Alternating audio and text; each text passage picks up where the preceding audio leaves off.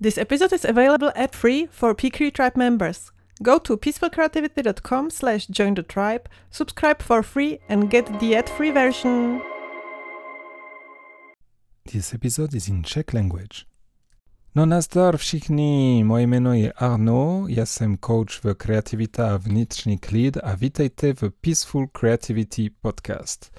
Můj host pro tato první epizoda v češtině je Jaroslava Schwarzbachová, ředitelka Centrum Seniorína a první specialistka pro Montessori pro senior v Česká republika.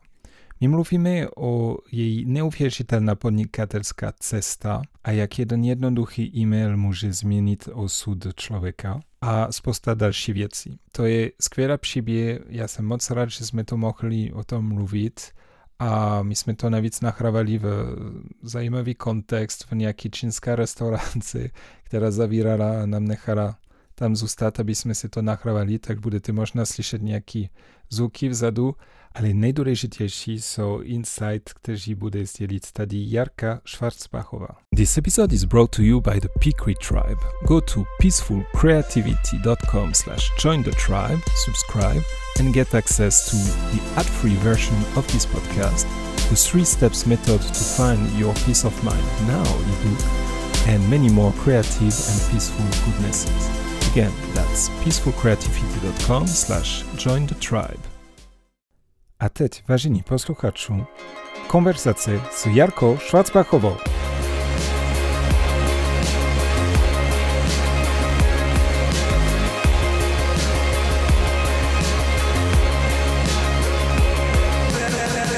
Jarko, vítejte. Dobrý den. Um, já jsem moc rád, že, jste, že jsme mohli se sejít dneska a mluvit uh, o vás, o vaše příběhu, o příběhu Seniorína. Um, my jsme se setkali v docela zajímavé um, souvislosti, že jedna paní z Francie chtěla se dozvědět víc informací o způsob, jak fungují domov důchodců v Evropě a oslovila mě jako interpret. A to bylo super, protože já jsem měl štěstí slyšet vaše příběhy a jak jste vybudovala ten, ten centrum Seniorína. A mně se to tolik líbilo, že jsem chtěl organizovat to rozhovor dneska, aby lidé slyšeli o tom, protože to je fakt dobrá příběh. Ale než jdeme do toho, můžete si prosím představit pro naše posluchačů? Mm-hmm. Tak moje jméno je Jarka Schwarzbachová, to už tady zaznělo.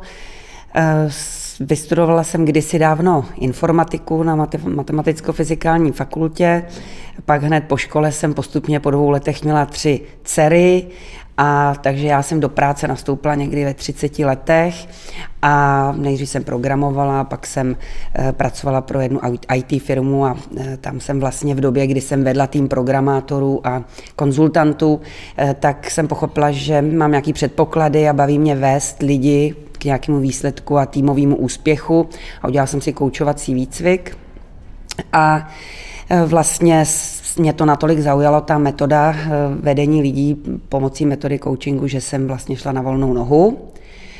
A teď, když bych se měla v současnosti představit, tak vlastně eh, už více než pět let se věnuju samostatnému velkému projektu, největšímu projektu eh, pracovnímu v mém životě, a to je Centrum Seniorína. A ten centrum, jako já, moje rodiče ještě, ještě nejsou v, v věku, kdy já si setkám často s domov důchodců. Takže já jsem měl určitý představ, když jsem poprvé šel do Seniorína. A musím říct, že vaše centrum je opravdu něco jiného, než moje představ byly. Um, to je tam příjemný, to je tam, jako je tam život, ti, ti lidé, kteří tam jsou, jsou vypadají spokojení. Můžete nám říct trošku víc o to centrum a ta filozofie, která je s tím spojená, prosím? Mm-hmm. No, to, že to tam vypadá krásně, je daný, bych řekla, dvouma věcma. Jednak jsme měli prostě úplně náhodou příležitost pronajmout si prostor ve starém krásném domě na Praze jedna, na Poříčí, kde jsou vysoké stropy, krásné velké dveře. A druhý, druhý důvod, proč to tam vypadá hezky, že můj manžel je architekt a vlastně my jsme to společně navrhovali a, a vybavovali tak, aby to tam vypadlo jako doma. A to se, myslím, podařilo. Samozřejmě ta druhá část, která vlastně tu dělá tu příjemnou atmosféru, je ten přístup k těm klientům. Jenom vybavení a hezký místo, hezký prostředí nestačí. A já jsem vlastně se inspirovala při budování toho centra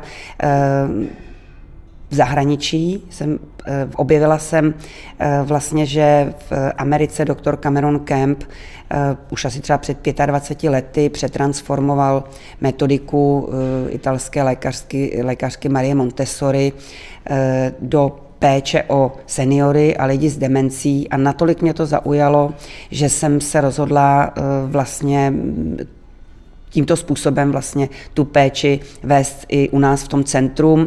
Myslím, že jsme v tomhle výjimeční, když neříkám, že se to nepraktikuje i, i jinde, protože ty principy Montessori jsou velmi přirozené a někdo to možná dělá spontánně, ani tomu neříká Montessori. No, taky mám několik uh, otázek, ale s tím, že jste zmínila ty, ten Montessori. Já, mě vůbec nenapadlo předtím, že dá se použít Montessori pro seniorže. Um, a myslím, že způsob, jak jste narazila na tom, je velmi zajímavý a vy jste se stala uh, asi specialistka národní uh, na Montessori pro seniorže. Uh, můžete nám o tom říct víc, jak to funguje, jak to vzniklo a, a tak. A jaká je vaše zkušenost s tou paní doktorkou, kterou jste zmínila? Mm-hmm. No, vlastně Marie Montessori opravdu byla obdivuhodná žena. Doporučuji všem, najděte si film o ní, životopisný. Ona původně vlastně jako první vystudovaná lékařka v Itálii pracovala v ústavech s handicapovanými dětmi a začala pozorovat, že když těm dětem, které byly vlastně tam bezprizorní a měly tam jenom někoho na hlídání, aby si neublížili, tak když se jim dají různé předměty ke zkoumání, když se jim, jim člověk věnuje pozornost a vlastně jim dá najevo úctu k tomu, že mají taky nějakou hodnotu ten jejich život, tak se začaly vlastně i ty handicapované děti rozví, nepředpokládaným způsobem rozvíjet. A ona na tom vlastně postavila tu metodiku, kterou postupně aplikovala i na zdravé děti a vzniklo, vznikla obrovská síť mateřských a základních škol po celém světě. I u nás vlastně, když se řekne Montessori, tak si každý pod tím představí hlavně mateřskou školu nebo základní školu Montessori. A já jsem vlastně byla unešená tím, že některé ty prvky nejsou jenom o výchově a rozvoji dětí, které mají přirozenou touhu zkoumat nové věci, známe to, strkají věci do pusy, když jenom trošku už se můžou zvedat, tak lezou, kam nemají, rodiče z nich často šílí. A tahle ta přirozená touha, když se využije v tom učení, tak se mohou vlastně rozvíjet rychleji, lépe, svobodně a spontánně. Člověk by si kladl otázku, jak to souvisí se seniory nebo s lidmi, kteří jsou nemocní a jsou takzvaně na sklonku života, ale tam vlastně jde o podporu toho, co už umějí. Oni vlastně měli nějaké dovednosti nebo ještě mají a pokud dostávají příležitosti ještě ty dovednosti uplatnit při nějakých činnostech, ať už uměle vytvořených, to znamená, že je nějaký kognitivní trénink nebo hrají nějaké společenské hry, skládají pucle nebo něco společně tvoří, ale i při takových těch běžných domácích pracech, že mohou zalévat kytky, společně péct nebo uklízet ze stolu, tak pokud dostávají tu příležitost tyto činnosti ještě vykonávat, pokud je zvládnou, tak se prodlouží ten čas, kdy jsou ještě relativně soběstační. A to vlastně přináší každému z nás v libovolném věku uspokojení té potřeby být užitečný, být, ještě k něčemu mít, nějakou hodnotu v tom životě pro sebe i pro ostatní, nebýt závislý na péči a být součástí nějaké komunity, někam patřit. A lidem s Alzheimerovou nemocí nebo jinými typy demence se stává, že oni vlastně ztrácejí postupně úsudek, svoji identitu, nepoznávají ani své blízké, takže tady ta potřeba někam patřit vůbec není uspokojená. Ale pokud my vlastně uplatňujeme ty principy, na kterých ta metodika je postavená, tak oni nejsou schopni to analyzovat a zjistit, proč vlastně je jim dobře. Ale je jim někam patří, uklidí ze stolu po obědě nebo zametou drobky, nebo společně něco tvoří, já nevím, budku pro ptáky, nebo přijde kanisterapeutický pes a společně vlastně mají s ním v vozovkách tu zábavu. A ta, v tom malém počtu klientů, které jsou v centru Seniorína, se dá vlastně takto s těmi klienty pracovat. Ve velkých zařízeních je to samozřejmě náročnější. Tak ta metoda vlastně, která staví na takovém motu, pomoz mi, abych to zvládnul sám, je nejen vlastně typem do, do, do, do zařízení, ale i do rodinné péče nebo vůbec do mezilidských vztahů, protože my často i třeba za děti doma děláme ty věci, protože to bude rychlejší, nebude tam tolik nepořádku, když budou sami v té kuchyni. Ale ukazuje se, že pokud dáme příležitost rozvinout ten potenciál, ať už těm dětem nebo těm seniorům, tak to přináší jejich uspokojení vlastně i v té nemoci. Já nemám zkušenost s, s důchodců, ale mám zkušenost s dětí a úplně souhlasím, souhlasím, že to je opravdu těžké občas se držet, aby člověk to nedělal za ty děti, ale naopak jim nechal tu prostor dělat to, co je třeba dělat, protože oni jsou z toho šťastnější. A já jsem, když jste tohle řekla, já jsem se snažil vizualizovat ta Maslova mm-hmm. uh, pyramida. Pyramida, děkuju. A myslím, že to je uprostřed ten, ten potřebu patřit do skupinu a do komunity, jestli mm-hmm. se nemýlím. No, ta, to je docela dobrý, dobrý point, tady ta Maslova pyramida, protože se ukazuje, že samozřejmě od základu, kde je ta nejspodnější vrstva, potřebujeme mít uspokojené ty, ty, ty nejzákladnější potřeby, nemít hlad, nemít bolest, mít střechu nad hlavou, teplo a tak dále. A pak jsou ty postupně další, kde je někam patřit, být, mít vlastně nějaké sebehodnocení a uznání a zažít úspěch.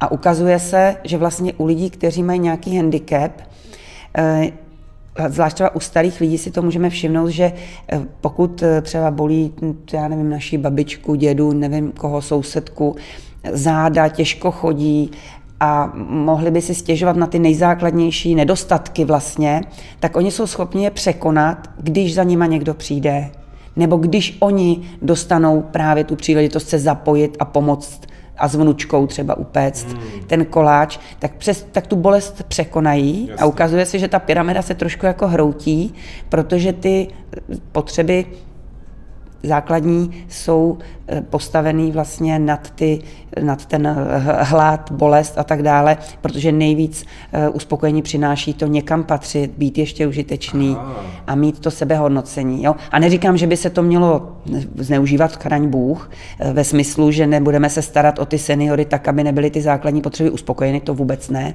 ale někde to může sklouznout k tomu, že to stačí.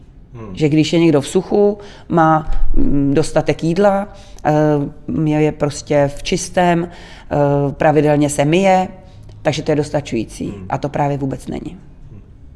To, to je opravdu zajímavé, to, to je jako, kam člověk dá pozornost, takže jestli člověk má nějakou bolest a myslí jenom na tohle, tak to bolí ještě víc a to handicapuje ještě víc, ale jak říkáte, když má nějakou aktivitu a se spojují s lidma, že v rámci tu komunitu, tak myslí na něco jiného, tak najednou ta bolest tolik nevadí. Mm-hmm, přesně tak. No. Jo. A stojí mu to na tom vlastně hodnotovém žebříčku, no. mu to stojí za to, tu, bo, tu bolest trošku mít i třeba větší, že musí stát z té postele a mm. s tou vnučkou jít do kuchyně, dejme tomu. Mm. Když to, když by tam ležel a nešel s vnučkou do kuchyně, tak by přesně jak říkáte, tu bolest cítil víc no. a zaobíral by se tím, že ten život už nestojí za nic. No. Jo, takže my někdy říkáme, že ty aktivity nebo to dobré prostředí připravené pro, pro takové příležitosti slouží k tomu, aby ty klienti ještě měli důvod vstát z postele. Jasně. Jo, protože jinak proč už by tady jako, jo, často slyšíme od těch starších lidí, na co já už tady jsem, aby si mě pán Bůh už vzal, teď já jsem vám jenom na obtíž. Mm. To musí být strašně frustrující pocit. Mm. Zatěžovat jakoby ještě tu rodinu, mít pocit, že je zátěž, no, když jasný. Rodina kmitá a on jeho už k ničemu nepustí. A já myslím, že jako kdokoliv může se cítit takhle, jestli se třeba zlomí noha, je takový handicapovaný, i když není senior, takže ten pocit být jako zatěž pro rodinu je opravdu nepříjemný. No. Uh-huh. A je to vlastně v každém věku. Samozřejmě to u těch seniorů, kteří ty dovednosti, a zvlášť třeba pokud mají tu diagnózu Alzheimerovy nemoci, tak to vidíme markantně, ale týká se to vlastně nás všech v každém věku, nejen třeba po úraze, ale stačí chřipka a vy potřebujete, aby vám někdo přinesl ten čaj, nechcete obtěžovat. Uh-huh. Jo? A když... Když ta komunita funguje, nebo ta rodina funguje, tak samozřejmě, když někdo je významně nemocný, tak mu posloužíme, ale někdy to je přepečovávání, které vlastně tomu člověku nedělá dobře, protože zvyšuje tu frustraci z té závislosti. Můžete nám říct, já si pamatuju, že máte čas, ten váš příběh je, že vy jste letěla do, do Kanady mluvit přímo s tou paní, která e, začala jako dát dohromady ten Montessori pro seniory. Můžete nám vypravit tenhle mm-hmm. ten čas? No, nejdřív to bylo tak, že vlastně doktor Cameron Camp, ten první, kdo vlastně před, přetransformoval tu metodiku, tak to jsem já našla nějaký videa na YouTube a poslouchala jsem ho, co říká, úplně mě to pohltilo, tak já, když něco si usmyslím, tak zatím jdu a našla jsem ho na LinkedIn, že tam má profil, tak jsem mu napsala, že to je teda úžasný a že vlastně zakládám centrum odlehčovacích služeb pro lidi s demencí a že bych hrozně to taky chtěla dělat v Česku, co mám dělat, jak mi s tím může pomoct. A on mi odpověděl snad druhý den, což mě prostě strašně potěšilo a nakoplo, že hned mi odpověděl tady sám pan doktor Cameron Camp.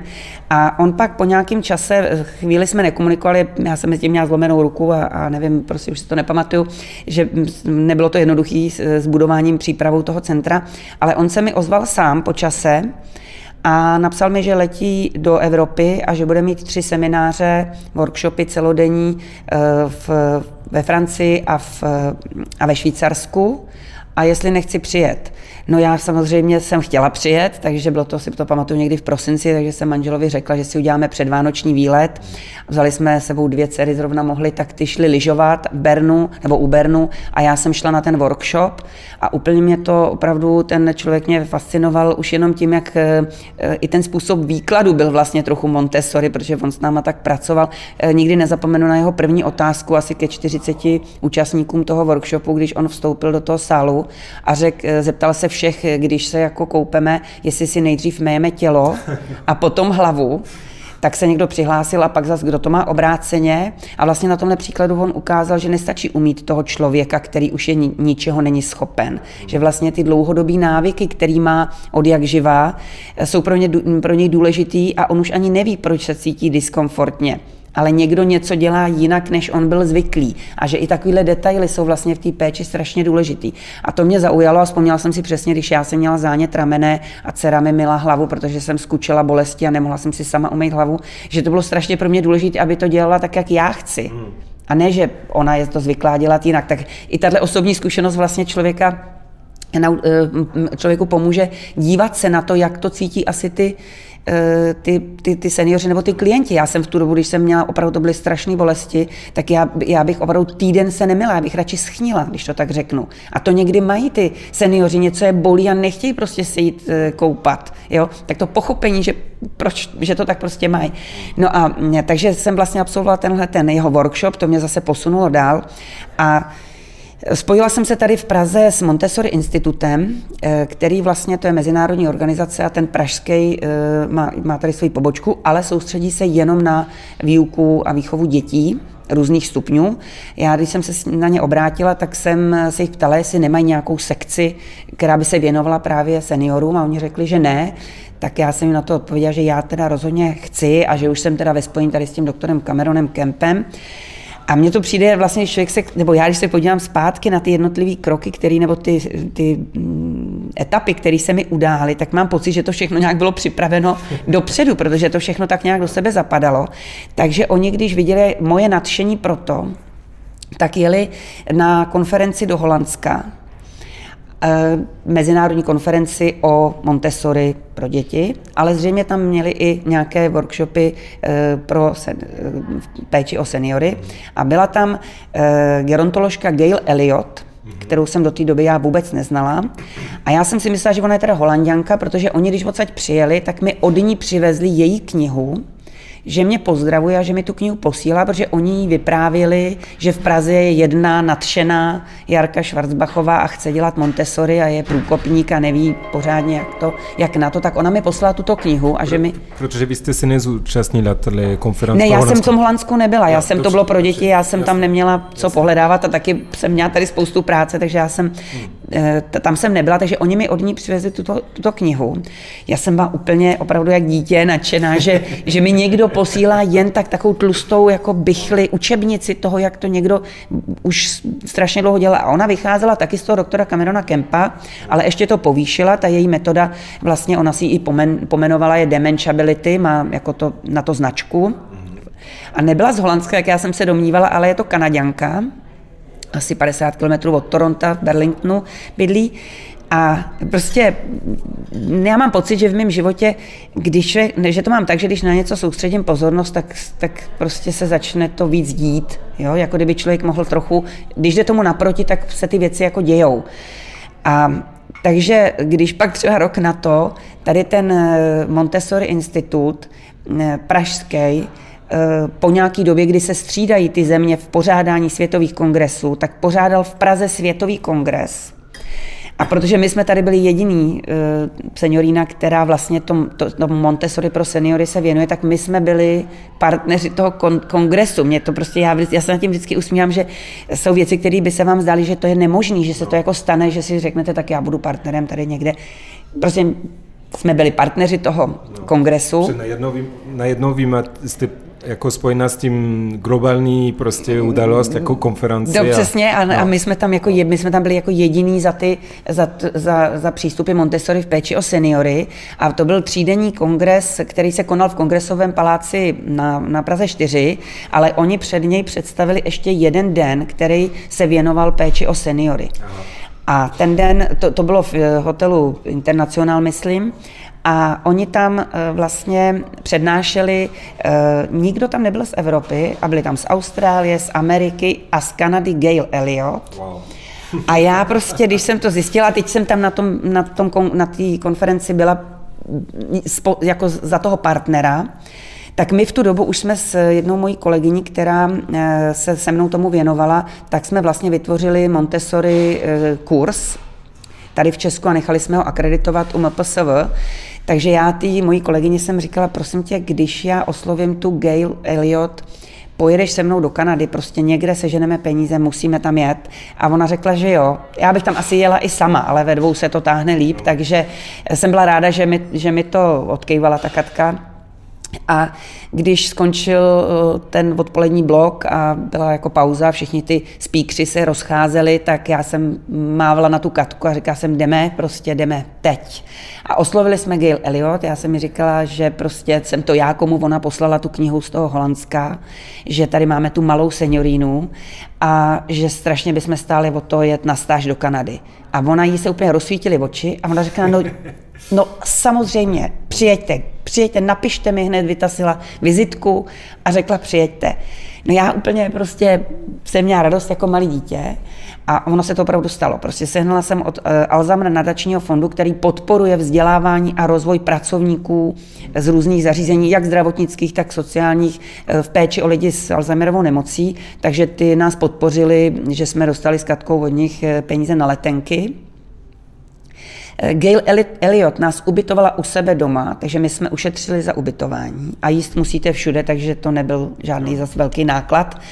A byli jsme tam vlastně týden a ona nás vozila po různých velkých zařízeních, kde vlastně ona je jako supervizor té metodiky. Ona jednak dělá workshopy a pak pomáhá implementovat těm zařízením tu metodiku tak, aby to dělali správně a učí je to za, i za pochodu a objíždí pak a konzultuje s nima, s čím potřebují poradit a podobně. Takže ona nás vozila svým autem prostě po několika zařízeních a my jsme tam načerpali takové inspirace, že my jsme vždycky přijeli večer domů a byli jsme samozřejmě vyčerpaní, když celý den nasáváte ty informace ještě v cizím jazyce a ne ve vašem. A, tak, ale my jsme po večeři vždycky řekli tý Gail, prosím tě, a můžeš teďka nás chvilku nechat, my potřebujeme ještě pracovat chvíli česky. A my jsme si s tou Katkou sedli a vytáhli jsme ty notesy a všechno to, co za ten den jsme jako načerpali, aby jsme na to nezapomněli, tak jsme si zapisovali, aby jsme, a říkali jsme si, jak, rovnou jsme to překlápěli vlastně do toho, jak to uplatníme v té senioríně, a ona nad náma, ona nad náma žasla, uh, přišla, přinesla nám třeba skleničku vína a řekla, vy, vy jste prostě obdivuhodný, já to jsem ještě neviděla prostě, vy jste tak pracovitý, vy to myslíte opravdu vážně, protože někdo má taky, že je stáž a stáž, někdo jede na stáž jako na výlet a my jsme tam týden prostě tvrdě makali a ona z nás byla tak unešená, že ona nás, na, a ona ještě pro nás udělala, to mě teda úplně, prostě opravdu pocituju do teďka velký vděk, že ona uspořádala dvoudenní workshop v nějakém zařízení pro ty jejich pracovníky. Oni, jo, a ještě to pro ně uspořádala zdarma, protože tam v tom zařízení měla svoji maminku, která taky měla Alzheimerovu nemoc. A nás dvě tam s Katkou přizvala, takže my jsme prostě absolvovali dvoudenní workshop, mám na to certifikát a tam ona vlastně předváděla různé pomůcky, které používá a to, co si nerozebrali ty pracovnice kanadský, a bylo to hodně, tak to nám řekla, že si můžeme vzít domů. Takže to ani prostě, kdybyste mě viděl na letišti s těma padesáti báglama a máte mít kabelku a příruční zavazadlo, tak prostě já jsem říkala, to se mi nemůže vejít a to jsme přivezli si vlastně jako domů. A ten největší vlastně jako dar, který jsem ještě nestihla, protože ta kapacita je nějak omezená moje, realizovat je, že ona nám dala vlastně svolení všechny její publikace přeložit do češtiny a tady v Česku je šířit. A nechce za to nic, máme to už i písemně prostě stvrzeno a máme část přeloženou a pracujeme na to, aby jsme to dali do nějakého grafického kabátu, aby jsme to mohli tady v Česku nabídnout a to teda oceňuju velmi, protože když někdo si dá takovou práci jako autor, že se staví prostě knihy, tak pak, když je někdo přeloží a nic ten člověk za to nechce, tak to mně přijde prostě opravdu obdivuhodný. Takže já, když to takhle mm, jsem dostala takhle jako dar, tak vlastně, když byste říkal, že jsme se setkali u nás v senioríně narychlo, tak já nejdřív jsem byla překvapená, že třeba za hodinu mám mít s někým schůzku, s kým jsem neměla, tak když jsem zjistila, o koho jde, že zase to je někdo, kdo chce něco budovat někde jinde, tak jsem vlastně cítila nějakou morální povinnost taky dát ten čas někomu, komu to může pomoct, co já budu vyprávět. Takže myslím si, že, to, že když to takhle funguje, že si předávají ty informace, které pomůžou ty cílové skupině, která není moje nebo nebo vaše, nebo něčí, prostě to jsou prostě nemocní lidi a jejich rodiny, který potřebují pomoct, tak, tak je to fantastický. No. Mně, mně přijde skvělý v tom, že, a, a jako, že to je lekce pro každý z nás, že člověk by si říkal, no tak to je takový, ta Gail, to je superstar v tomhle oboru, jako nik, nebudu ji rušit a tak. A naopak, tí, naopak tím, že jste jako s ním mluvila, že jste vyjadřila zájem, tak ona byla ta nejšťastnější, protože ona může sdělit to, co ji nejvíc baví, její specialita. A, a ještě ona, ona to sdělí s někým, kdo, kdo to bere vážně a kdo ještě studuje, takže to je opravdu, já jsem měl podobný zkušenost v jiný obor, že lidé, kteří jsem hodně respektoval, já jsem říkal, tak pošlu mail, zkusím se připojit. A úplně to sami druhý den mi odpověděli, no jasně, pojďme se bavit a tak. Takže to je možný, to není pohádka. Um, a někdy, někdy vlastně my si sami klademe ty, ty zábrany nebo ty překážky, ano. Že to nejde. Jo, já těch zkušeností jako mám víc, já jsem četla knížku od Tamary Tošnerové, což je psychiatrička, gerontoložka, česká doktorka, mhm. která napsala jak, pro, jak, něco jako, jak prožít šťastně seniorská léta, nebo takhle nějak se jmenuje ta kniha. Mhm. A to jsem četla předtím, než jsem tu seniorínu vlastně zakládala a četla jsem tam, jsou vlastně i citace z, jednak od těch klientů různých domovů pro seniorů, ale i od těch rodinných pečujících a já jsem dočetla nakonec té knihy a na konci té knihy byl e-mail. A já jsem říkala, no tak to se úplně jako nabízí prostě, no, jedno, napsat jedno, paní doktorce Tošnerový e-mail. Tak jsem jí napsala, že jsem přečetla tu knihu a že bych se s ní ráda setkala a ještě třeba s ní některé věci prodiskutovala ne, ve vztahu k té senioríně. Já to psala třeba v jednu ráno a ona mi v pět ráno odpověděla, no, jo. Jasný. A opravdu byla jsem u ní v ordinaci, na konzultaci, ona mi fandila, zároveň mi říkala velmi důležité věci, říkala, vy o tohle se vůbec nesnažte, na to se ty rodiny vykašlou, nebo tohle ty, jo, protože měla jo. zkušenost i z toho svého oboru, co kdo řeší, neřeší, a že já jsem měla nějaký někdy naivní představy, tak ona velmi stručně ona... Mě, mě uvedla do obrazu a bylo mi to velmi užitečné, takže tohle bych já doporučila všem, pokud máte pocit, že někdo vás inspiruje a chcete se od nich dozvědět víc, no tak ho oslovte, protože každý chce šířit to, čemu věří a co se mu zdá dobrý. Vidíte, že já už teď jsem se přestala kontrolovat tady, jo, já už prostě jakmile začnu vyprávět na tohle téma, tak to je prostě jedna vášeň. No a já jsem rád, že jste si přestala kontrolovat, protože to je fakt skvělá příběh a, a to je opravdu důležité jako vědět, že to je možné, oslovo, oslovovat lidi, kteří nám inspirují, zkusit to a či nejhorším neodpovídají, tak co? Tak, tak se nic nestane. Se nestane. My jsme se hodně bavili o minulost. Teď mě zajímá, jako na jaký projekt konkrétně pracujete, který vám baví a co chcete sdělit s posluchačům teď. Mm-hmm. Co se, ať, se, ať se to týče seniorína nebo něco jiného z vašich aktivit, protože vím, že máte mnoha aktivit, které mm-hmm. jsou zajímavé, takže... Mm-hmm. Tak když to je mu z toho, hlavně z toho pracovního, tak eh, Centrum Seniorína teď eh, vlastně v březnu eh, oslaví pět let. Je to neuvěřitelné, že vlastně je, to, je za námi pět let tvrdé práce a po těch pěti letech vlastně eh, se já teď cítím víc volnější, že máme vlastně novou kolegyni, která více věnuje, věnuje těm ekonomickým věcem, což mě hodně zatěžovalo. Hmm. A takže se těším vlastně do budoucna na to, že budu moc víc realizovat ty svoje nějaké kreativní nápady, víc přednášet o Montessori a víc dělat osvětu, protože jsem takový osvětový typ, ráda šířím ty věci. Hmm. A taková první větší osvěta, kterou teda zorganizovala kolegyně Eva Nohejlová z Nadačního fondu Seniorína, který jsme založili vlastně jako takovou supportní organizaci pro to, aby, jsme, aby ta seniorína ekonomicky ustála ten provoz sociální služby, tak ten fond vlastně dělá i další projekty a jeden z nich se jmenuje Všechno je normální a ten projekt Všechno je normální vlastně je postaven teďka na třech ročnících kalendáře, kde jsou vyfocené různé známé české osobnosti v nějakých nestandardních situacích, například David Matásek, herec, strká knihy do lednice, nebo Marek Zelinka si ubalil nebo uvázal motýlka z tisícovky. Zase připomíná to, že lidi s demencí už neumí nakládat s penězi. Vždycky s jistou nadsázkou a s respektem vlastně nějakým způsobem prezentujeme ty projevy té nemoci. A tenhle ten kalendář má velký úspěch, protože zaprvé ty fotky jsou zdařilé. Loni jsme vlastně s ním vyhráli v kategorii nejlepší kalendář na, na výstavě na veletrhu v Letňanech. A znova jsme se letos přihlásili do soutěže a my vlastně k tomu vždycky pořádáme na podzim a na jaře osvětovou doprovodnou výstavu, tak aby se ten, ty, ty, ty informace o těch projevech nemoci dostaly k více lidem. A taková výstava teďka bude od prvního dubna v obchodním centru Čer, Černý Most. Budou tam vystaveny ty fotografie, budou tam vystaveny k těm fotografiím texty, které popisují vlastně, co to je za problém, který vlastně na té fotografie je, je, je nějak prezentován. Mm-hmm. Některý den, nemám teď ještě konkrétní datum, bude patronka Nadačního fondu Seniorína, herečka Martina Prajzová, osobně přítomná a nějakým způsobem tu výstavu otevře nebo bude ji komentovat. A ta výstava tam bude, myslím, čtrnáct dní nebo tři týdny, takže kdokoliv by se chtěl podívat, tak na Černém Mostě ty fotografie uvidí. Pak máme takový celoroční projekt a ten má teda obrovský úspěch a to je projekt Aloisovy ponožky.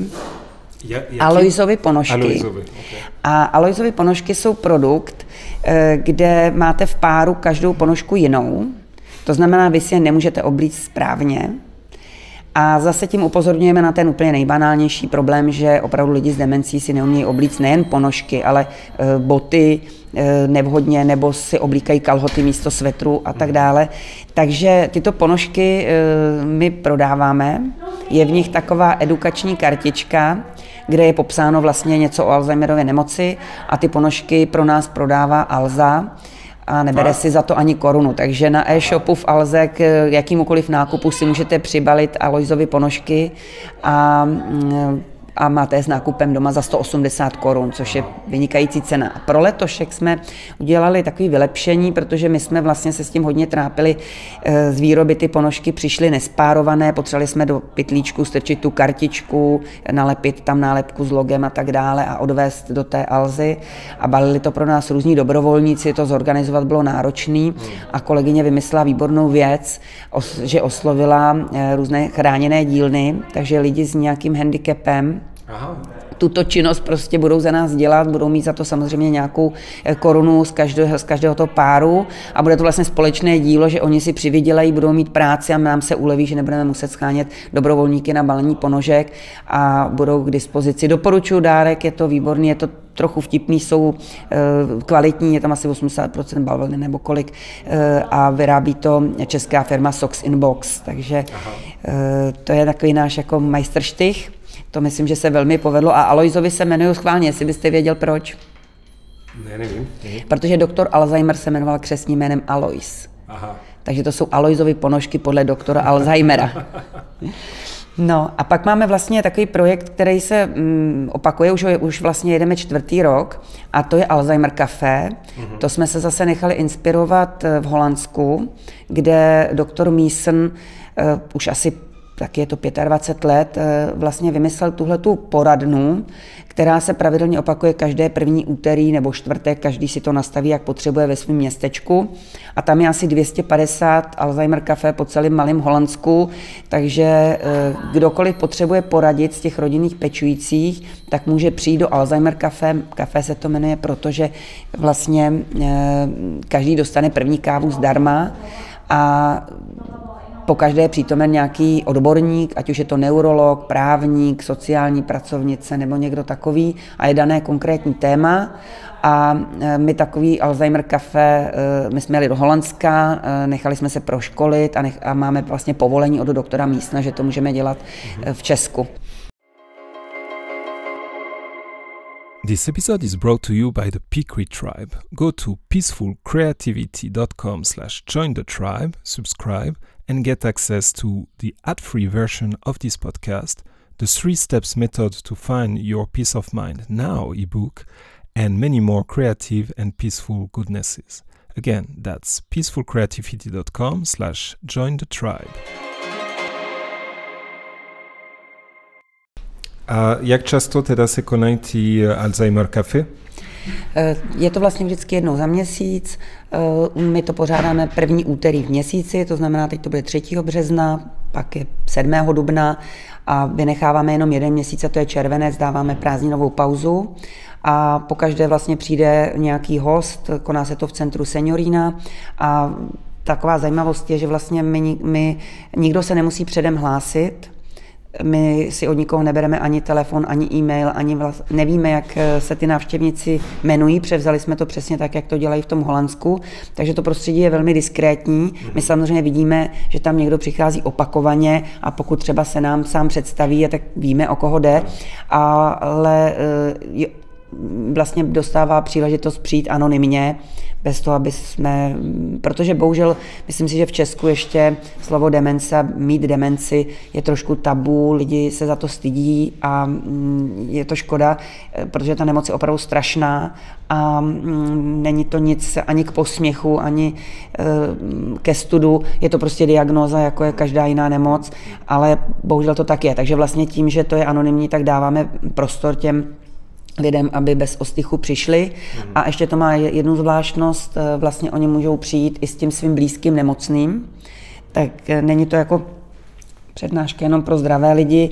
ale, vlast, ale může dorazit se svým tatínkem, manželem, partnerem, a to, že má třeba nějaké zvláštní projevy chování, se naprosto toleruje, a zvlášť v tom prostředí toho centra Seniorína, kde se stane, že občas na tu přednášku nebo na ten večer zabloudí někdo z těch našich klientů a přisedne si taky, a nikdo se tomu nediví, protože ta nemoc přináší tu dezorientaci a ten snížený úsudek. To Alzheimer Café je pro ty účastníky zdarma, na to vždycky scháníme nějaké granty nebo příspěvky. Teď zrovna bychom potřebovali na další rok, tak kdyby se někdo, kdo poslouchá tenhle podcast, našel, kdo by chtěl přispět na toho odborného hosta, na to kafe, který vlastně dostanou ty účastníci zdarma, a trochu na tu organizaci, tak budeme jedině rádi. Dobře. Budou samozřejmě všichni tí Um, akcie, které, které jste teď zmínila, budou jako v poznámky pod ten podcast, takže jestli někdo má zájem se zúčastnit nebo přispěv, přispívat, takové přispět, služky? přispět děkuju, mm-hmm. tak to, to bude možné tímto způsobem. Um, Já jsem chtěl říct, dodat k tomu kalendář, protože když jsem byl v, v centru Seniorína, viděl jsem ten kalendář. A um, jako nečech, já jsem neznal ty, ty hvězdy na tom, a i tak se mi moc líbilo, jakože ten, ten design je fakt dobrý, a, a to, co reprezentuje každý ty obraz, je fakt, jakože to, to dává ten, ten message, jakoby, mm-hmm. a dává na to přemýšlet, takže doporučuji ten kalendář. Yeah. A držím palce, abyste vyhrali ještě jednou ten nejlepší kalendář. Jo, jo, děkuju. Tak my, my, my bychom si to přáli, protože mimo jiné my po těch třech letech e, s tím velkým formátem toho kalendáře končíme a máme Aha. vlastně pro příští rok připravený zatím jenom takový koncept, ale budeme to konzultovat právě s Martinou Prajzovou, s fotografem Honzou Hrdým a s grafičkou Evou Holou, e, kteří vlastně se na tom bez nároku na honorář podílejí a celý to vlastně vytvořili, tak e, připravujeme koncept zápisníku, tak aby to nebyl kalendář, ale aby vlastně třeba už v lednu nebo v únoru mu nepro, ne, nevypršela platnost, abych tak řekla, už zestárnul, tak když tam nebude to kalendárium a bude to zápisník, který chceme proložit různým sudoku, křížovkou ah, a fotografiemi, okay. tak to má takový, takový bych řekla, taky do, dobrou vazbu na tu nemoc, na to zapomínání, protože na zapomínání máte zápisník a občas si můžete procvičit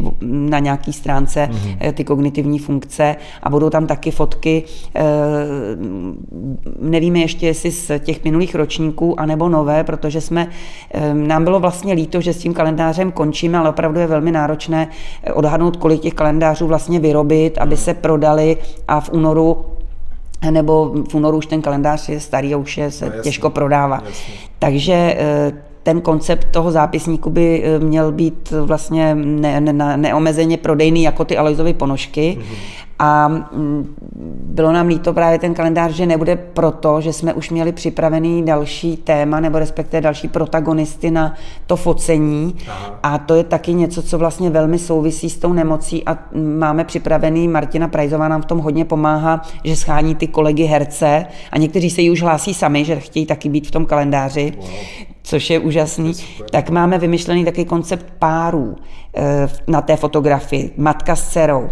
Takže Martina Prajzová, která pochází ze Znojma, tak řekla, že bude v kroji třeba, jo, a se svojí maminkou se vyfotí. Nebo může to být manželský pár, protože ta nemoc nepostihuje jenom toho jednoho, kdo má tu diagnózu, ale vlastně tu celou tu rodinu, ať už jsou to děti, nebo partneři, nebo vnoučata, tak vlastně.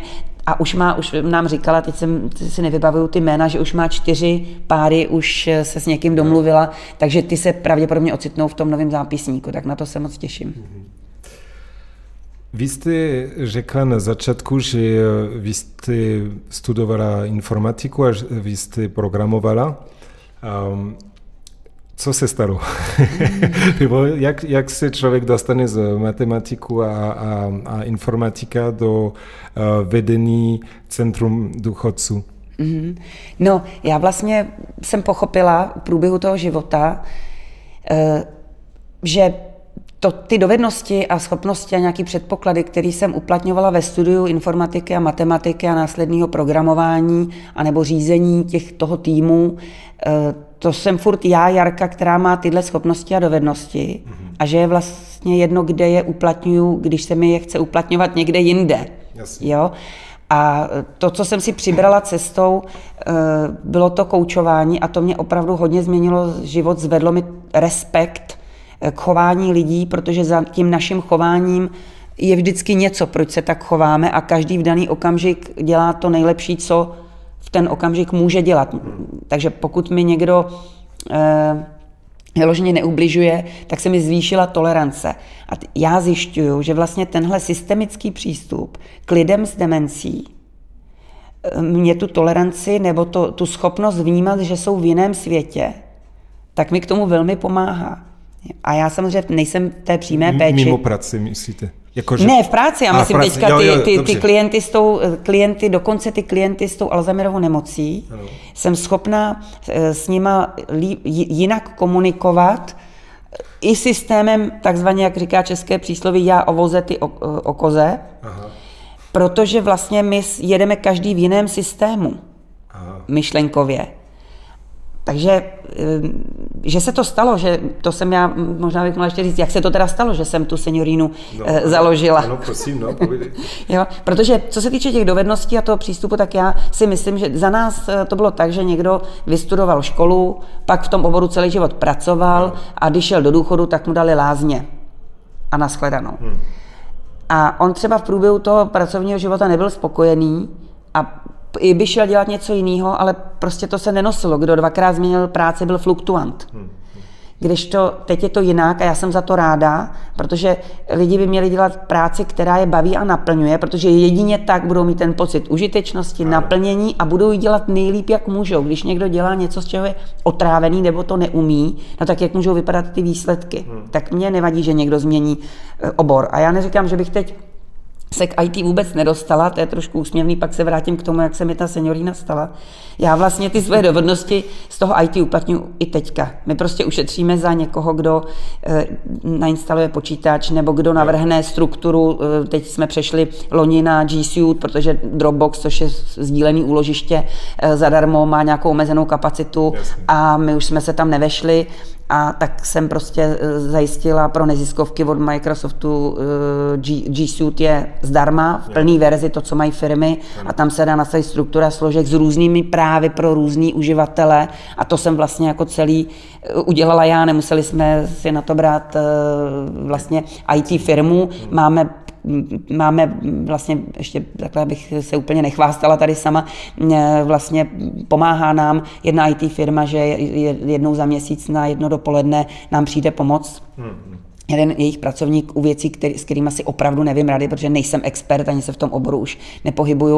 Hmm. Takže to moje myšlení, nebo ten, to, že ve své pozici vlastně se starám o to, aby všichni měli počítače, všechno fungovalo, tak to je taková trošku ještě pozůstatek toho mýho vzdělání. Hmm. Ale mm, já jsem vlastně koučovala a s manželem jsme připravovali mm, takový projekt bydlení pro uh, mladší seniory, abych tak řekla, kohousingový bydlení a v průběhu toho jsem se začala zajímat o to, co člověk jako na, ve tom vyšším věku pro ten život potřebuje, tak, aby se mu spokojeně žilo. Taky jsem se koukala do zahraničí, právě ten cohousing mě velmi zaujal a v tu dobu jsem se začala víc věnovat vlastně tomu stáří. Hmm. Četla jsem tu knihu od té paní doktorky Tošnerové. Sama jsem absolvovala kurz pro pracovníky v sociálních službách, abych se do toho oboru nějak dostala. A pak se stala vlastně ta náhoda, že manžel přišel jednou domů a říkal mi, někdo mi řekl, že je volný prostor tady na Poříčí, nechceme si to pronajmout. Já jsem prostě absolutně nechápala, na co bychom si to pronajímali. Ale moje kamarádka, který vždycky říkám, že ona za to všecko může, ředitelka Alzheimer nadačního fondu Šárka Kovandová, já jsem jí volala, říkala jsem jí, prosím tě, já si můžu pronajmout prostor na Poříčí, já bych tam chtěla dělat něco pro aktivní seniory, protože jsem taky, moje maminka byla velmi jako hyperaktivní a tvoř, prostě měla spoustu různých činností, mm. tak jsem si říkala, takový lidi existují, tak jim dát příležitost, aby to mohli dělat.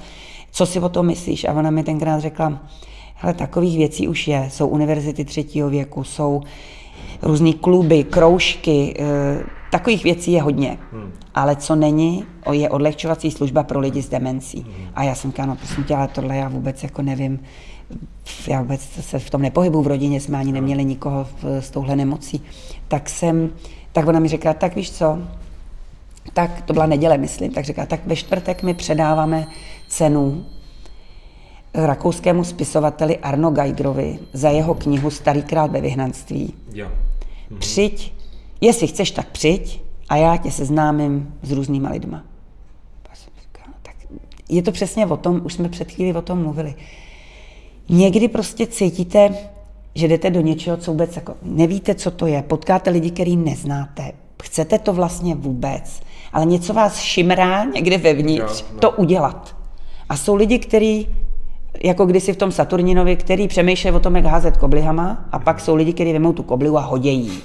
Jo? Tak já myslím, že já patřím do té druhé skupiny. Hodí ty koblihy. Hodím, pro, jo, takže jsem se sebrala a šla jsem tam. Jo. Protože co se může jinýho stát, než že ztratíte dvě hodiny času. Ano, jo? No ale stala se prostě úžasná věc. Tam se mi to vlastně stalo.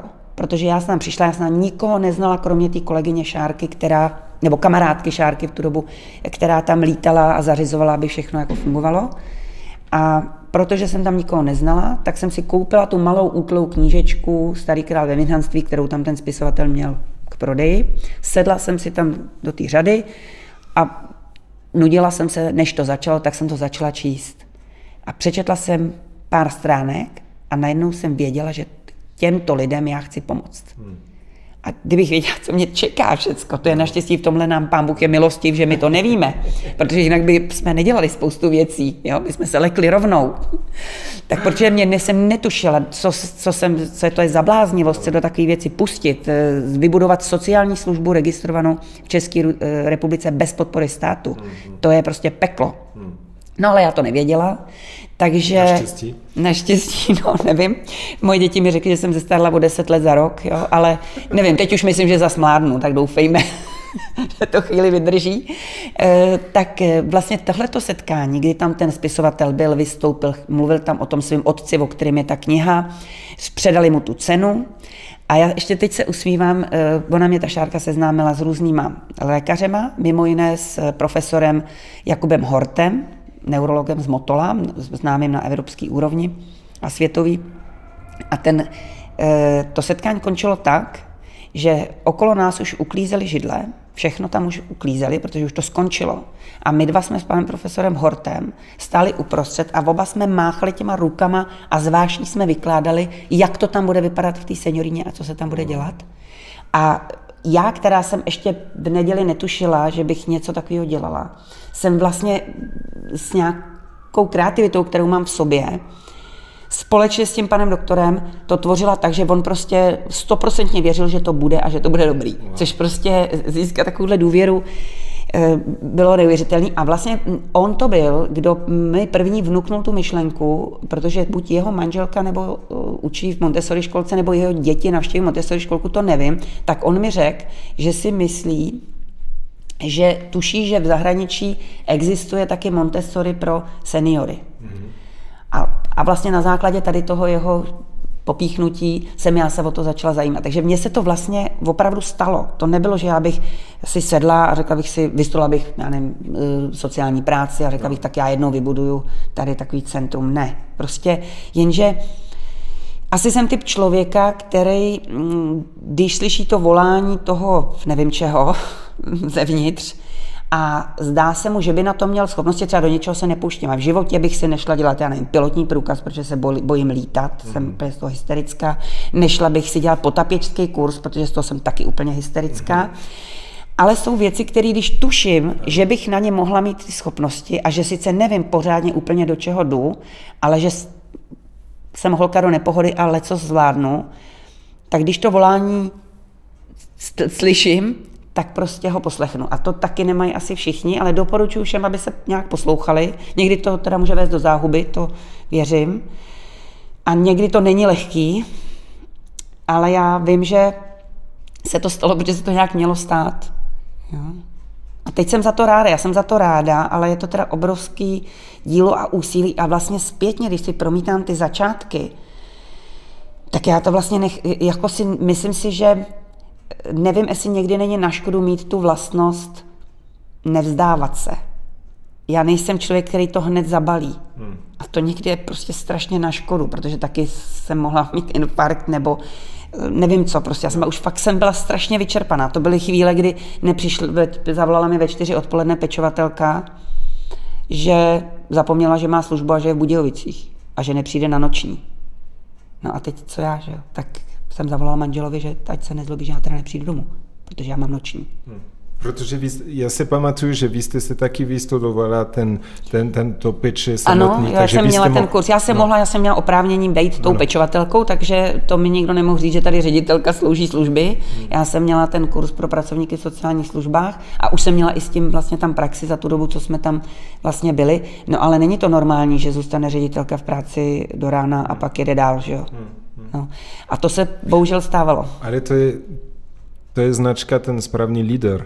Vy jste asi viděla ty, ty obraz jako rozdíl mezi boss a líder, že ten boss prostě sedí na nějaký ten kamen a má, to vůbec nevím, jak se to říká česky. Cukr a bič. No, cukr a bič a, a ty lidé, kteří pracují pro ně, tak tahnou a líder naopak je první, který tahne dohromady s těmi ostatní, takže to je opravdu jako základ dobrého leadership, jako je dělat, ukázat prostě a vědět, o čem se člověk mluví a nebát se jít do toho a dělat tu práci sám, když, když uh, ty souvislosti to chtějí. No, no je, je to tak, je to tak, že já vlastně i v, ještě i v té í té firmě vlastně jsem sama na sobě začala pozorovat, že jsem schopná motivovat lidi, ten tým k tomu, aby já nevím, v noci prostě byla potřeba dělat nějaká migrace dat, nebo co já vím, naimplementovat ten systém přes noc, nebo dát tam nějaké upgradey. A ty, měla jsem pocit, že prostě mi to jde motivovat ty lidi k tomu, že společně budeme mít ten úspěch. Hmm. Ale ono to má někdy i své úskalí. Člověk, který je na vrcholu a něco takového táhne, tak je strašně sám. Ve smyslu, prostě ty vaše starosti a to, to vaše lídrovství a to, že jste schopen překonávat nějaké velké překážky, tak pro některé lidi je za prvé nepochopením a za druhý člověk se musí kontrolovat, že když je přísnej na sebe a má velký nároky na sebe, tak musí kontrolovat, aby to samý neměl na ty druhý, hmm. protože to je někdy prostě hrozně nepříjemný a ta zpětná vazba mě často bolí, i teď se to stává, že já mám ten tah a tlak, aby se ty věci děly pořádně. A někdy mám pocit, že i teď mě někdo může vnímat, že jsem tam zadrába. Jo? Ale na druhou stranu já to nějak musím unést, protože když jsem to já, kdo nese zodpovědnost za to, že to bude fungovat, kdo schání ty peníze, aby to fungovalo, tak je pochopitelný, že když přijdu a vidím, že se je otevřený okno a u toho jede topení na plný pecky pod tím oknem, Že, že, mě to, že prostě mě zvedá žluč, jo? To samý e, při jiným buď plejtvání nebo e, neefektivitě, tak na to poukazuju a jsem dostatečně asertivní, abych to e, těm lidem řekla. No ale pak to není jako jednoduchý spolupracovat s někým takovým, jako kdo tlačí na to, aby se pracovalo efektivně, nelelkovalo se. No ale to taky podle mě rozstřídí lidé, se kteří pracujete, protože ten den, jak jsme, jak my jsme šli do Centrum Seniorína, ne, nevěděli jste, že my přijdeme a to bylo poprvé, že jsem dělal tohle. Já jsem si myslel, že budete nám posílat někam a naopak ta, ta vaše pečovatelka, která nám otevřela dveře, byla tak milá a... Míša. Míša, no. Byla tak milá, no dobře, tak budu, mm, zavolám paní ředitelce, uvidíme, jestli má čas, ale zatím posaďte se, chcete kávu. No dobře, tak můžu s vámi probrat pár věcí. A pak povídala věci a byla tak nadšená z, z její práce, tak bylo vědět, že ona akceptuje ten váš styl managementu nebo leadershipu, jí to v nějakým způsobem vyhovuje a je mega šťastná ve svým práci a to bylo, to mě tak překvapilo, protože to je tak vzácný vědět tohle v práci, někdo, kdo je tak šťastný. No, jo, jo, jo, to, to musím to, potvrdit, dělá. Že Míša je opravdu výborná a ten vztah k té práci a k těm klientům má prostě úplně srdečný a hrozně mě to těší, protože mě by se chtělo, aby bylo sto procent takovýchhle lidí vlastně no. v tom centru. My máme, a o to víc mě vlastně trápí, že my nemáme dostatek peněz, aby jsme mohli přeplatit Jo, aby jsme si mohli vybírat. Jo, jo. Jo, takže opravdu třeba někdy odchází od nás pečovatelky, který nebo přijdou na pohovor a úplně jsou nadšený a chtěli by u nás pracovat. A když jim řeknou, jakou budou mít mzdu, tak oni vědí, že dostanou někde vedle třeba o pět tisíc víc. Jo? A to mě úplně opravdu to mě drtí.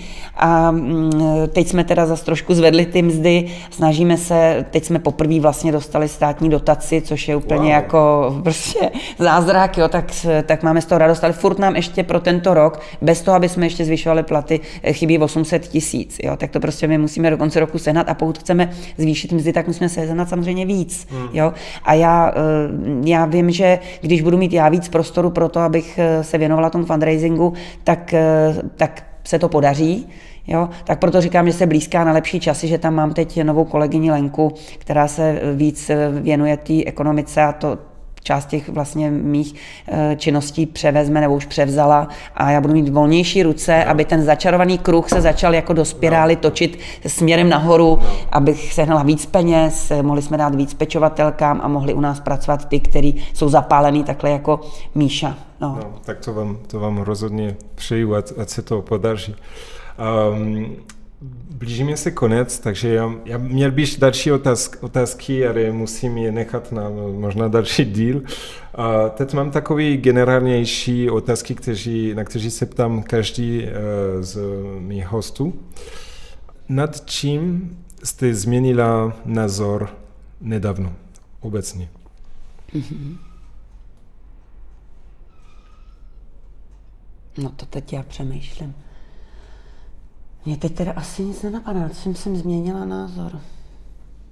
No nevím, asi to, jestli to je nedávno, ale je to nějaký, bych řekla, můj teďka poslední uh, vývoj, um, že jsem přišla si na to. Dřív já jsem měla potřebu, já jsem hodně společenský tvor a měla jsem potřebu spoustu, o, o spoustě věcí mluvit. Um, I třeba, já nevím, o svých starostech jsem poměrně otevřená.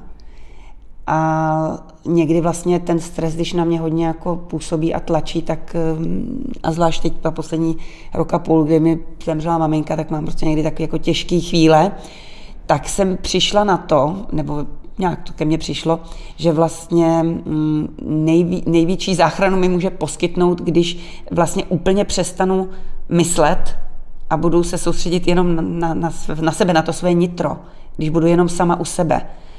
A to je v podstatě pro mě nějaká úplná záchranná brzda nebo berlička, mm-hmm. protože já jsem úplně, někdy mi můj manžel říká, prostě ty, jak můžeš vůbec takhle žít, když ty furt přemýšlíš, já furt, furt, furt se mi honí hlavou e, jako nějaký myšlenky, furt něco analyzuju a prostě se jako blbě žije, protože furt něco řešíte a neodpočinete si. Takže jsem vlastně, na tohle jsem změnila názor a dokonce si pouštím i nějaký mluvený slovo nebo nějaký meditace nebo nějakou jenom hudbu, uklidňující do sluchátek, abych vlastně ten svět, který na mě tlačí různým stresem nebo starostma, abych ho prostě vytěsnila a trochu si odpočinula. Tak na to jsem změnila názor, myslím, že to jsem jako dřív nedělala. Mhm.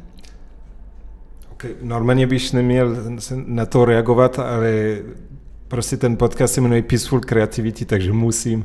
Ma, ma, našla jste nějaký speciální meditace nebo mm, nářadí, která vám pomáhá v tom se prázdnit hlavu z toho, z té myšlenky? Mm-hmm. No já jsem, už ale to už je teda díl, jsem začala nejdřív číst knihy a poslouchat na YouTube Eduarda Tomáše, to je český, už nežije, výborný vlastně nějaký osvětář a spisovatel a to jeho slovo, to, jak pohlíží na svět a na, vůbec na vesmír, mě hodně jakoby uklidňovalo a zvlášť teda po smrti té maminky jsem potřebovala nějak se s tím vyrovná, ta teorie je jedna věc a druhá věc je, když ten člověk tady chybí, tak to teď bych nechtěla rozebírat. Potom, potom takže vlastně a i on vlastně má nějaký v průběhu těch videí vlastně nějaký dechové cvičení a takže to jsem se snažila jakoby dělat tak, jak on to říká. A teď jsem, teď mi doporučila dcera, já jsem vlastně nikdy necvičila jógu, jednou mi dala moje nejmladší dcera k Vánocům takovou tu, není to hot yoga, ale ještě, ta, ještě v tom větším vedru. Bikram? Bikram yoga. Jo. Takže mě, já nevím, kolik mě bylo, třeba, třeba čtyřicet osm nebo možná, že už mi bylo padesát, no to nevím. No prostě nebyla jsem úplně nejmladší osoba mm-hmm. a dostala jsem Bikram jogu a několik těch lekcí, třeba deset, takže desetkrát jsme tam byli. A takže to pro mě bylo vlastně takové setkání jakoby sama se sebou a s mým tělem, protože tam opravdu neři, tam, to bylo zrovna v době, kdy jsem měla těžký období i v té senioríně, odešla třeba sociální pracovnice, hledala jsem novou. Tak vlastně když děláte nějakou činnost, která, na kterou se musíte plně soustředit a tam je teda tak pekelný vedro a ještě musíte dělat ty cviky a ustát to na té jedné noze nebo co já vím, že vlastně pro ostatní myšlenky není prostor, takže to pro mě bylo velmi jako osvobozující a pak mě teda hodně pomáhá v relaxaci e, sport. E, jezdíme s manželem na kole, děláme orientérák na kole, jmenuje se to mountain bike orienteering mm. a je to vlastně podle mapy na čas jezdění po lese, po lesních terénech. A tam se taky musíte soustředit zaprvé na tu mapu, abyste nezabloudil, za druhé, abyste se nevysekal někde přes nějaký pařez. A ještě u toho máte pohyb, což vlastně třeba je dobrá prevence Alzheimerovy nemoci, mm-hmm. fyzická námaha a ještě teda vlastně to soustředění se na tu mapu. Tak to mě taky hodně pomáhá vypnout ty myšlenky. Skvělé, já, já jsem neznal ten, ten člověk Eduard, Eduard Tomáš. Tomáš. Eduard Tomáš, to, no. To si ho vygooglujeme. No, to si vygooglete. A ještě on měl manželku Mílu Tomášovou, oba napsali hodně knih. Mm-hmm. A zajímavý člověk. No a pak někdy poslouchám uh, Pěrla Šéze, to nevím, jestli znáte, to je... Pěrla Šéze? Pěrla Šéze, to je Čech. To je Čech, jo, jo, to je Čech a jmenuje se Pěrla Šéze, no. Okay. Tak to taky si pouštím vlastně, on, má, on je to psycholog a psychoterapeut a má hodně znalostí o Jungovi. Ah. A vlastně vykládá, bych řekla, pro, jakoby pro lajky ty myšlenky z té Jungovy psychologie a o symbolech, o typologii a tak dále a i na nějakých různých příkladech odpovídá pak na dotazy a to mě taky hodně zajímá. Takže já bych, kdybych šla ještě někdy něco studovat, tak by to byla určitě psychologie, ale nemyslím v tom slova smyslu, jak on to říkal, že to bylo utrpení vystudovat tu teorii, aha, ale více věnovat třeba tady no. tomu Jungovi nebo tak. Tak to, to je perfektní, protože um, stejným způsobem, jak univerzum vám tlačila do nějaký, nebo ukázala cestu do toho Alzheimer a, a, a Montessori a všechno, co jste vypravila. Mě furt tlačí do Jung, mm-hmm. že mám prostě se tak zajímat na Jung. Takže teď přišel úplně teď super. Teď vám přišel, tak, tak si to si puste. Pěrla šest. Pěrla šest dokonce. Dokonce, no. um, kdybyste mohla se vrátit s časem, zpátky v čas a dát sama sobě rad. Kdy byste, nebo v jaký, do jaký věku byste jela zpátky a jak, jakou rad byste dala? Sama sobě. Sama sobě, ano. No, já bych šla určitě před ten věk, než jsem absolvovala ten systemický výcvik, koučovací. Mm-hmm. Protože se mi změnil náhled na, na, na to, jak lidi uvažují, co je, mají za tím chováním a tak dále. A e, předtím bych teda žila vnitřně jako svobodnější život. Já jsem byla poměrně, se snažila o, do, bejt, o to být dokonalá matka, maximalista, všecko hnát. E, a i jsem si pak zpětně přišla na to, že já jsem prvorozená dcera vlastně, a to se prvorozeným stává, že vlastně, když se jim narodí ten sourozenec, tak oni potřebují ukázat těm rodičům a tomu světu, že, to, že, že jsou že perfektní, že jsou výborní a vlastně celé to dětství mě v tom vlastně i to okolí, nebo i ty rodiče, máma moje byla na mě pyšná, že Jaruška v mateřské škole zařídí to, že jde změnit do jídelny bludištěm mateřské školy, nahlásit, že bude mít obědu, Jaruška zařídila všecko a tak to vlastně ve mně i trochu pěstovala, že jsem měla potřebu, že jsem jakoby jela na ten výkon nebo na ten úspěch. A tak to bych si té Jarušce poradila, že Jaruška je důležitá už jenom proto, že na ní svítí slunce. Krásný to je, to slyšet. Poslední otázka. Co je život podle vás? Co je život? Já to řeknu, co je pro mě a myslím si, protože to není přenosný, mě i ta systemika naučila, že vlastně neexistuje stoprocentní porozumění, takže když jeden něco říká, tak ten druhej to poslouchá svým filtrem svých kontextů a odpovídá na to tak, jak tomu porozuměla ten zase, jo, takže to jde takhle trošku jako mimo sebe. Takže já si myslím, že to je jako všeobecně, ale vím, že to není přenosný. Pro mě život je cesta výchovy, sebevýchovy a každý tak, jak vlastně jde tím životem a stávají se mu ty různé věci, někdy dobrý, někdy jsou mu nepříjemný, tak to směřuje k tomu, že se něco učí a to, co se učí, není prospěšný jenom jemu, ale vlastně tomu univerzu, který jste tady zmínil, tomu celému vesmíru. Prostě mám pocit, že někdy to, někdy to někdo říká, často jako bych řekla marketingově, že to je jakoby takový dobrý sobectví, ale ono to není sobectví, vlastně starat se sám o sebe. Hmm. Já bych to vůbec sobectvím nenazvala. Hmm. Já myslím si, že život je cesta jednotlivce k vylepšení tohohle světa. A každý to dělá, jak umí. Děkuji, Jarko. A kde můžou lidé najít vás na internetu, na sociální stránky, na sociální sítě, pardon, webové stránky? No, já tím, že teda mám blízko k tomu í té a k těm technologiím, tak vlastně Centrum Seniorína má své webové stránky, má svůj profil na Facebooku, na Instagramu a má svůj profil na LinkedIn. Mm-hmm. A podle toho vlastně, jaká cílová skupina tak zhruba chodí na tyhle různé sociální sítě, tak tam podle toho postujeme nebo sdílíme. Okay. To samý má Nadační fond, takže má své webové stránky, Instagram, Facebook a je na, na LinkedInu a Alzheimer Café a ten... Pardon, ano. Takže na, co mají lidé hledat? Nadační fond? Nadační na... fond Seniorína anebo Seniorína. Dobře. Dobře. Mhm. Jo, Centrum Seniorína a, a Nadační fond Seniorína. Jsou to vlastně dvě organizace, které vlastně se vzájemně podporujou. A Alzheimer Café má svůj web taky a ten nemá ani svůj Instagram, ani další má, ten má svůj web a na Facebooku má svůj profil. Kalendář, nebo respektive ten projekt Všechno je normální, má taky svůj web, takže tam jsou vidět ty fotky z těch předchozích mm-hmm. současných ročníků, kdyby se někdo chtěl na to podívat. No a můj osobní profil, já jsem kdysi měla se svojí e, dobrou kamarádkou, s kterou jsme vystudovali ten e, systemický výcvik, tak my jsme spolu založili značku, kterou nemáme tady s Erkem, která, který, který jsme dospěli a hrozně se nám líbila, má i svoje logo a jmenuje se Down the Rabbit Hole. Aha. Dolů do králičí díry, což je inspirováno Alenkou v Říši divů, jestli znáte ten příběh.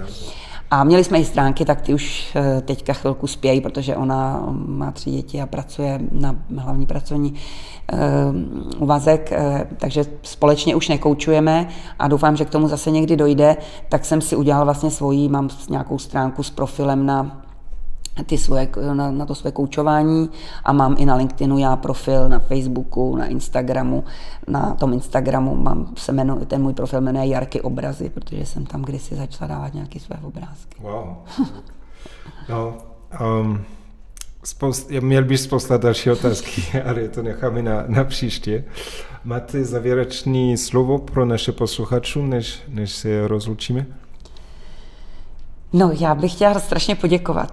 A zároveň se tady vlastně celou dobu usmívám, což není vidět, protože nemáme video. Že ten svět je opravdu strašně propojený. Jo, prostě my jsme se potkali zcela náhodně, já jsem zjistila, že jste přišli hodinu před, prostě před tím, než jsme se potkali. Teď tady sedíme, tady, jestli to můžu okomentovat, ve vietnamské restauraci, která už zavřela, zhasly a milostivě nás nechali to tady doříct, protože dole měli, že mají do devíti večer, ale mají do tří. A mě, já se vlastně nad tím usmívám, že když člověk přestane lpět na, na všem, co se děje a trochu jako zvolní, tak nic není špatně a uh, přála bych všem posluchačům, sobě, svojí rodině, kterou mám úžasnou, uh, aby jsme nějak víc plynuli a nenechali se masírovat, ať už médiama nebo tou politickou scénou, která tady je, protože myslím si, že pro ten vesmír, když budeme šťastně plout, uděláme víc. Krásně zavěrečné slovo. Děkuji, Jarko. Prosím, ráda se stalo. If you want more of the Peaceful Creativity podcast, go to peaceful creativity dot com slash join the tribe. You will get the episodes before anybody else, the free easy tools for immediate inner peace ebook, the fun favorite and uncensored sound filter Sunday, and much more.